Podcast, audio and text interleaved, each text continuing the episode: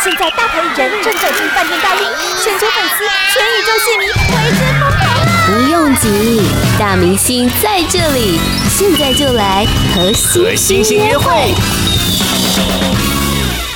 今天很开心，又邀请到了客家创作歌手来到我们的节目当中哦。这一组组合呢，他们在过去所发行的专辑就让他们入围了三次的金曲奖。暌违了两年之后呢，推出了全新的专辑《他乡寻客》，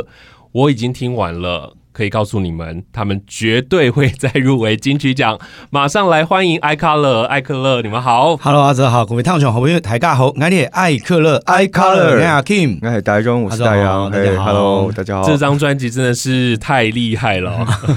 我想问一下戴阳，你现在客家检定考到哪里了？我初级考过了，初级考过了，四线初级，对，四线的初级。是我四线考到了中级，也就是说高级被打下来。比我厉害，慢慢来，我一直慢慢的，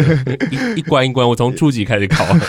其实这一张专辑呢，我必须说，它就是上一张专辑转的升级版，因为它探讨的议题比较多啦，然后也比较广一点，然后音乐风格好像更多元了，是不是？阿 King，阿 King 可不可以跟我们来介绍一下这个《他乡寻客》的专辑概念？当初想要怎么来做这张专辑？他乡寻客的概念，其实就是从台湾自己本土出发，哈，从原本台湾客家的概念延伸到世界客家的一个这个角度来去做这专辑。所以，其实，在呃，像专辑里面有带到很多不同的地方，像牙买加或牙买加的故事，或者马来西亚在那那一段时间的经历，还有很多不同族群之间的互动，还有以及像文化之间的一个流通，可以看见，就是说在这张专辑里面，它不是在探讨一些乡愁，而是说在那些过往那个大时代迁徙的年代以后，多年之后，我们出去，哎，你也是客家人，好像可以看到看看到世界每个地方都有客家人的一个足迹。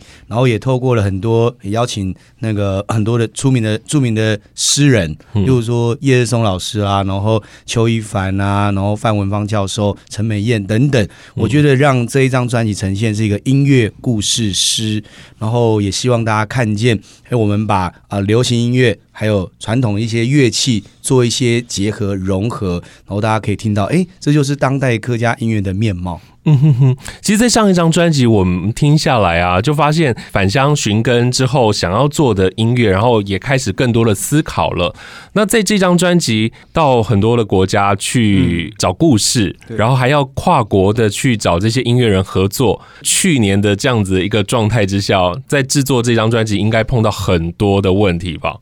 其实我觉得，在做制作专辑的同时呢，例如我们开场的像《塞》这首歌曲，其实就在探讨是呃牙买加客家客华人的客家人哈，嗯，那就觉得诶，他可以发现到在当地有很有很特别的，原来是客家人是雷鬼音乐的推手，我们还因此做了这样的一个懒人包，介绍一下诶，客家跟雷鬼的渊源，嗯，没错。然后他也经历了我，就是说我在马来西亚那边做田野调查的时候。因为课程的关系，我在那边呃有一个异地课程，东南亚客家这样的一个课程的时候，认识了当地的 YouTuber，还有认识很多当地的好朋友，也发现哎，那边不同的地方的客家文化跟自己台湾的这边的差异，异同的地方，例如说他们擂茶是咸的，还有饭的，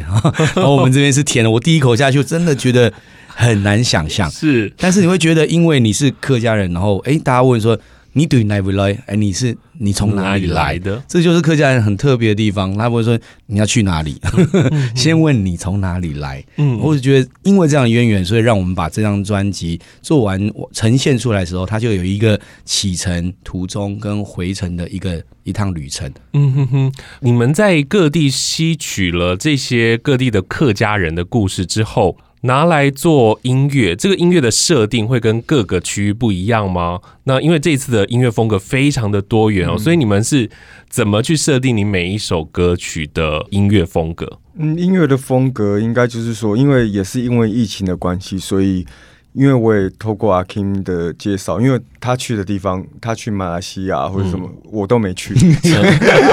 这是他是抱怨，对，因为我去上课，对，他去上课，所以我也知道说，就是哦，原来是全世界各地、全球都有很多客家人。那所以在音乐的方面，我就想说，那我就用音乐来融合跟我们台湾的客家或是传统来融合，所以我在这张专辑里面就用了很多不同的元素，比如说像有雷鬼，或者是呃东方西方的元素，像也会大家会听到 tabla，或者是非洲鼓、印度鼓，或是一些像一些很特殊的民族乐器，大家在这张专辑里面都会听到，然后跟我们的像客家山歌啊，或者是。客家的民俗乐器，或者是像这张专辑里面也有很特殊的，像会有客家的念谣，嗯，或者是客家的呃，就是一些字都会特别在里面的融合，所以才说这张专辑很丰富。而且呢，我觉得这张专辑跟你过去几张专辑放客家的音乐元素又更浓了一些。对，嗯、对你刚刚提到了跟马来西亚的合作嘛，客家人合作，嗯、那你要不要来介绍这首歌曲叫做？哈应该给我这样好，客人的足迹，客人的足迹。对，这首歌曲就是在当地的一个 YouTuber 哈，叫蔡阿宝 Rainbow，然后跟他认识也蛮有趣，因为他其实其实一开始他就是一个嗯，也是很。我们讲 lock lock 线 lock 线哈，就是也很乐观，嗯。然后也很就是乐天，然后很活泼。是，我觉得跟他这样子一个认识，然后回来后来回来台湾，因为刚好疫情就就开始爆发了，嗯，然后就然后说，哎，我们这一趟二十一天的一个旅程哦，应该要用一首歌来合作来记录下来。我们然后刚好哎，马来西亚那时候我去的是沙瓦的古晋，那边也有客家人的足迹，也有他们祖先就是哦到那个地方去开垦的故事，嗯。然后我就想，哎，其实这跟我们台湾很像啊，因为客家人有一个精神，呃，大家都说是应景哦，但对我来讲是就是刻苦耐劳，是，然后就是哎，上忙很走哈，就是很努力也肯做，嗯，所以很容易适应一个新的环境，所以我们就把这个来形容，像那个有一个客家民谣叫开胆够啊，挑担歌，挑担歌，对，然后把它融进去的话，好像我们这个要要去迁徙的过程中，我们就带着我们的行囊啊，然后就跟着到四处去。是不是去开垦这样子？嗯，所以这首歌曲就呈现一个很很有趣的，就是我们在两边，他我在我们在台湾，他在马来西亚那边录音，然后再结合起来，然后影片 MV 也是他在马来西亚拍，啊，我们在台湾拍，然后但是用想办法巧妙的把这件事情连着连在一起。嗯哼，所以呃，蔡阿宝本来就是讲客家话吗？他那边其实私底下。私下他们叫做方言呐，哈，方言私底下在家里面流传，还是比比我们现在这一代还要呃平常，嗯所以呃，他们讲的客家话是河婆的客家客家话。哦，河婆腔，河婆腔，他们那边的客家人的特性跟你刚刚应景啊，刻苦耐劳也是这样的一个形态，也有这样的一个背景，他们也是这么想客家人的，因为在因为在。例如说，如果你看那个婆罗洲的历史的时候，他在当时的有客家人迁徙到那边的时候，他开始会去种植啊，然后还有做一些做工啊，然后一些出工，慢慢慢慢的起来。所以客家一直都是一个很，我觉得在那边的族群跟我们在台湾族群虽然身处两地哦，可是那有一个习性真的是还蛮蛮接近，所以他们也有时候看到客家人。也蛮容易低调跟隐形的，但就是默默的做，默默的做，也不去跟你争些什么事情。所以，但是他们私下，我看他们在讲客家话，我也觉得心里很感动。嗯哼哼哼，会觉得特别特别的亲切。八宝 B A A B A O 网络广播随心播放，跟随你的步调，推荐专属 Podcast 节目，开始享受声音新世界。这张专辑呢，我觉得刚刚说到在传统客家这个部分着力比较深一些哦。那特别是在这次把专辑设计成三个部分，然后特别用客家传统的三大调来串接。我很认真的去研究一下，原来都是你唱的，对不对？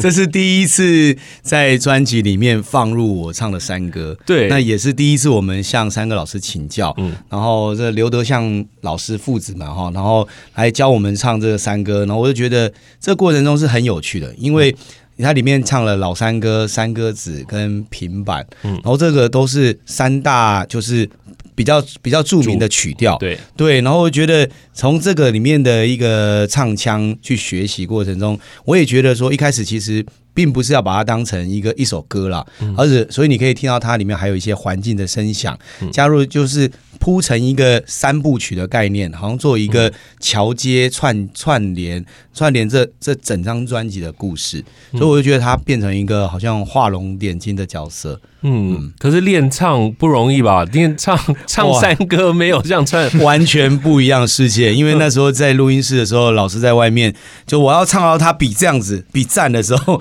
才可以下班，才可以过关。然后就就要揣摩他每一个那个声调、声韵的转折，然后加入的衬词啦，然后还有他的转音。对，我觉得那个共鸣腔的使用。哇，我觉得那个真的是一个艺术，所以就是还好老师不嫌弃啊，然后他说嗯，可以可以听可以了，因为他说如果你唱不好也是会砸我招牌啊。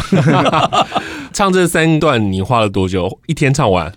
一天一天真的是一天没有错。嗯，那下次还敢唱？我可以，我我有敢了，我敢了，因为因为其实唱完以后，我觉得好像某一种又被提升了。嗯，因为其实有时候真的，人家说你虽然有些人觉得山歌就是。好，有老人家唱的歌，嗯嗯、或者说你要唱出那种沧桑感，才有才会像山歌。嗯、但因为我们没有经历过那个山歌的年代，可是我们透过这样的学习去揣摩，它其实会让你觉得，哎、欸，你真的有有些人，有一些前辈就说。你如果找不到客家感觉，你去唱山歌，嗯你就会觉得自己跟这个客家人又更近了一些。嗯，对，所以我真的有这样这一层的体会。所以在这张专辑玩的很开心，是在音乐上的认知，或在知识上的认知，或者说在整张专辑制作的想法上面，其实已经。是跟自己赛跑的概念，就像阿哲刚才讲说，嗯，第四章那个转的时候，其实我真的听听到这一，你发现到这一点，其实我心里是非常非常的欣慰，因为在转的时候，其实也是一个宣告，说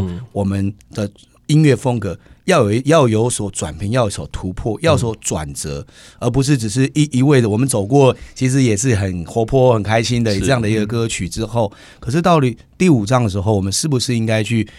更深入的去？挖掘一些那些我们以前没有注意过，可是它是很珍贵的元素。嗯，所以包括了乐器的一个铺陈，或者等于我们想尽的办法，包括在编曲上的一个混音上面，都要用很多的啊，例如说电音的方式去融合这些，要听起来嗯，虽然是老，可是但是它又有创新的部分，所以它让它这样的一个客家音乐，它是有一个客家的味道跟底蕴在。是有它的底蕴在，然后又有流行度，这样我觉得是非常重要的。这一张专辑放入了这些传统的东西进来之后，那戴阳，你听到这些音乐，你有什么样的想法？传统的三大调，想给他什么样的编曲，或者想……其实这也不算是我编，因为他这个就是他的那个。就是他的那个二弦，二弦就是他直接跟他的三二弦老师跟他的三哥直接搭配。那他给你的什么感觉呢？其实他因为他们那种东西对我来讲，他们是很自由的东西，所以如果他这种很自由的东西要放在比如说歌曲里面，这个是因为我们歌曲里面有放，那它这种很自由的东西要放在歌曲里面，对我们来讲是一个很大的困难。是对，所以像很多像有些歌曲里面像。有笛子啊，或者是唢呐，那他们都是很自由的东西，所以在这个做法，我们就会比如说请老师吹一大段，或者是他们的调子或者什么的，那我们会把它的其中几段 sample，然后我觉得会放在适合的地方，这样子。所以那些老师可能也不知道他吹的这一段是放在哪里，因为有时因为有时候我觉得 呃，这是跟传统乐器合作的时候有一个很巧妙的地方，因为有时候他我们也会担心说，哎，你我们如果用一个很流行的编曲，他就。突然不知道他会不知道要做什么，对对对，对，然后而且硬做出来的东西会会他会局限自己，就会可能会不是他原来想表达的。那不如让他发挥自己，那我们用我们自己的听觉的感受，然后去把它加在他。适合的地方，那他又发挥了自己这样子。对，你都是先听到他们原始的版本，就他拉他自己的，然后我们把它放在他觉得适合的。然后一开始也没有去设想他要怎么做。对对对对对。而且这一张的一个制作团队是越来越大，嗯，所以就是除了早期我们在前三张的时候，就是主要就我跟戴阳在把这张把这些专辑就是处理，嗯，就是后来慢慢的、慢慢的，我觉得也很感谢我们公司团队加入很多的编曲、编曲新秀啦，甚至。啊，苏通达阿道老师也就直接就是玩了几首，嗯、我就觉得这样这样这个过程中，其实就音乐先不要就音乐作品本身来看，就因为看你身边周遭的，像我们公司都在学客家话，然后就全部都学客家话，然后去轮流轮流去考认证，嗯，对，然后你就会觉得，哎，自己从我们自己做起，然后慢慢的影响到你周边的朋友，甚至他们也注重自己的母语。嗯，我觉得这是我做到第五章最最感动的事情，因为你会发现，不只是国小的老师们，然后喜欢用我们的歌曲啊，用我们的拍 MV，然后又又很寓教于乐。我们去上健身课的时候，那个拳击有氧都在播你们的歌，你看有多。是因为我们就那时候就是要也也弄了一些影像哦，就是因为其实，在客家拍 MV 是很很少的，因为因为没有办法到 KTV 里面去，不太容易，这个系统机制没有起来。可是我们能人愿意去做这样的事情，因为我们知道这对下一代的一个客语环境教育也好，都是非常棒的一个题材。嗯哼哼哼哼。戴阳，你觉得十首歌曲里面哪一首歌花比较长的时间在思考？我觉得是八音这首歌，哎，因为对八音这首歌，其实因为它其实是用八音这个，大家听到就是会哦，八音，大家会就有一个刻板的印象嘛，传统对传统对，大家看到哦要唱八音哦，然后就是很多人都会说哦，听到八音啊，听到的哎完全不一样的感觉，对，那其实八音这首歌是用。呃，传统的乐器，但是我们把它做电音的做法，这个就是你们刚刚前面讲的，先让他们演奏。对，嗯，有一部分是这样，哦，但是我觉得八音这首歌曲还有一块是。比较需要慎重去处理，是因为这是叶日松老师的作品，是。很多年前。然后我去有一次去到他家去拜访他，然后他就一开始是要跟他讲说，哎，邀请老师帮我们写《他乡寻客》的诗，这样，然后我们来写。然后没想到他说他他就看我们的 demo 出版之后，他可以他就到楼上，嗯，因为他走他已经很年长了，对，我说走路慢慢，然后就拿等了大概五分钟还是十分钟，拿一张下来手稿。八音的手稿，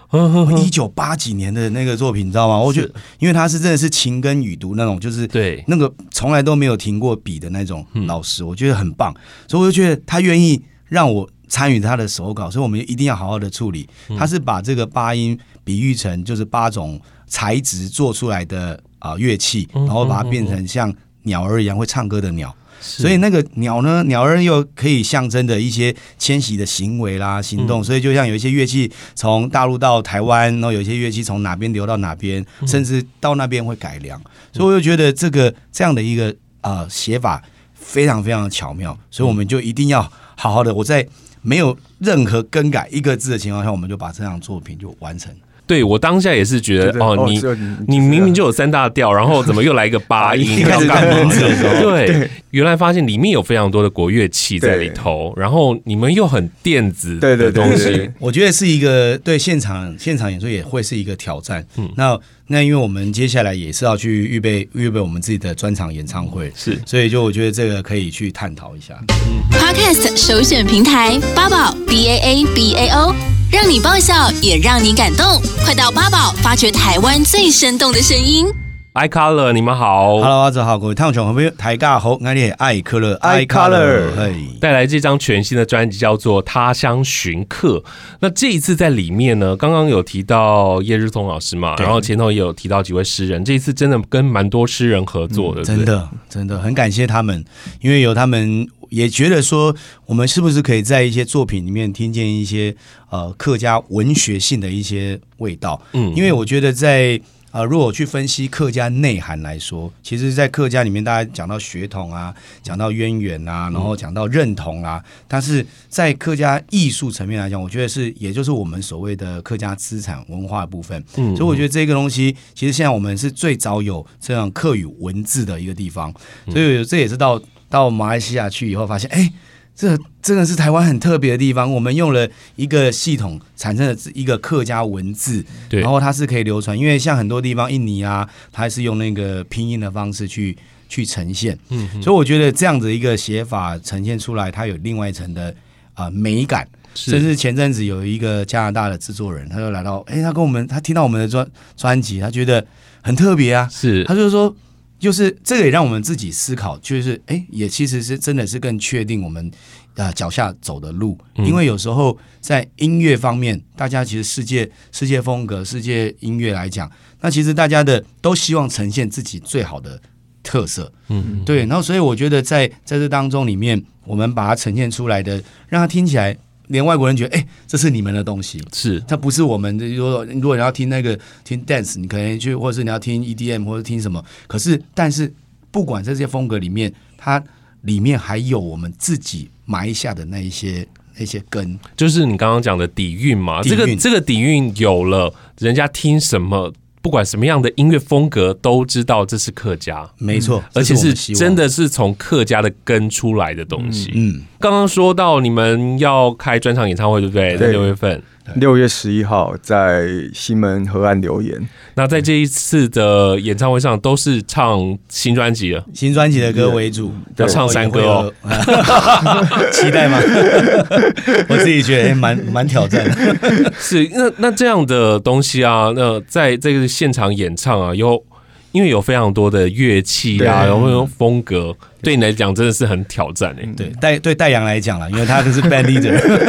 他在做那个乐团的铺陈的时候，可能要可能又会做一点改变，可能要烧脑。对，嗯，因为我觉得，